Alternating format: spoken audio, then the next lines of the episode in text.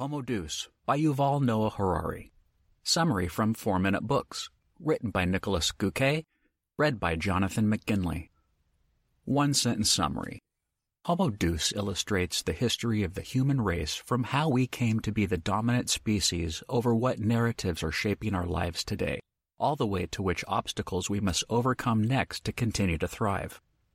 Favorite quote from the author This is the best reason to learn history, not in order to predict the future, but to free yourself of the past and imagine alternative destinies.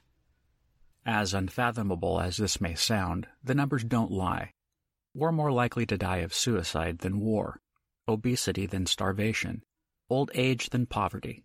What's even more astonishing is that we've managed to put all these fundamental human ailments in their place in just the last century. But that begs the question what's next for the human race?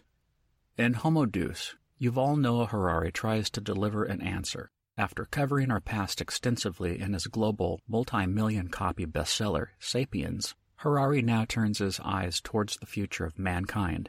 Following a brief recap of human history, he describes the narratives we currently use to make sense of the world. He also outlines which ones could mark our demise if we're not careful. Here are three lessons I learned, one from each section of the book. 1. Shared narratives are what allows us to collaborate at large scale and thus dominate as species. 2. The most prevalent current narratives is humanism. And three, algorithms could eventually replace us, depending on which future narrative takes over. Are you excited about the future? Then let's take a sneak peek at what's in store for us. Lesson 1 Stories are what makes us the strongest animal on the planet. In a democratic election around the world, millions of people make a concerted effort to agree on choosing a group leader. They're one of the best demonstrations of our ability to cooperate on a massive scale. This skill is at the heart of why humans have won the evolutionary race. But how did we develop it? According to Harari, it's rooted in our communication. Humans have told stories since the dawn of speech. Because we can all decide what stories we believe in individually, the best stories win. Over time, we've become more intelligent, which is why, usually, the story that wins in the long run is whichever one benefits us the most as a whole. Take religion, for example. Back in the Middle Ages, the story of Catholicism brought together many European nations in the Crusades. They abandoned the wars they had with one another to fight a larger one. Today, 1,000 years later, we realize that narrative only served a small portion of our population. Therefore, religion is slowly being replaced in more recent generations. But with what? Lesson 2 Today's dominant narrative is humanism. Back when the world was less connected, narratives naturally formed regionally. But nowadays, we're all aware of the many different religions, political movements, and belief systems around the globe. Thanks to the internet, it's become obvious to many that there is no one right choice for any of them. As a result, the story that dominates the world today is humanism.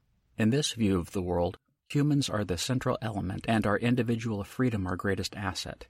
We believe in science, rationality, progress, technology, and self actualization. There are many variants of humanism, and respecting all of them is important. But the most commonly chosen one is liberalism.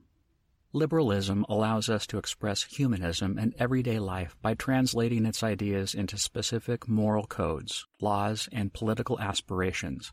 Even campaigns for a certain cause, like climate change awareness, less waste, or redistribution of wealth, are often just liberal narratives in disguise. The question that remains is what narratives will arise in the future. Currently, there are two major trends forming. Lesson 3 All of our future narratives involve algorithms, but if we're not careful, they could replace us altogether. Since their invention, computers have quickly become a part of our lives, often more efficient at performing tasks, they allow us to enjoy more comfort in many areas. Algorithms make our work easier, help us monitor our health, and even contribute to our recreation by giving us more ways to express ourselves. Therefore, it's not really a question of whether algorithms will be a part of our future, just how. Two trends Harari sees appearing at the horizon are technohumanism, often called transhumanism, and dataism. Transhumanism argues that humans should merge with technology to enhance their capabilities and keep up with the power of algorithms. Dataism, on the other hand, suggests we get out of the way and let algorithms become as powerful as they can become on their own.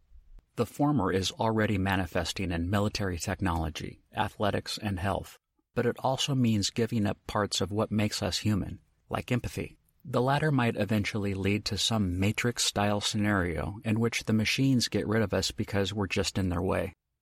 No one knows which narrative will win, and even if it's one of these two, but one thing's for sure the story of humanity will never be boring. Homo Deus Review Yuval Noah Harari is a smart man without a doubt. He grounds his arguments in science, and his vivid stories add up to a coherent picture. Naturally, what receives lots of praise also must face the scrutiny of lots of critics. While some may say his newer books, which issue warnings to not overstep our bounds, are too gloomy, but I think his ideas are always worth considering. You may not agree with everything he says, but there is definitely a lot to learn from his work. Homo Deus is no exception.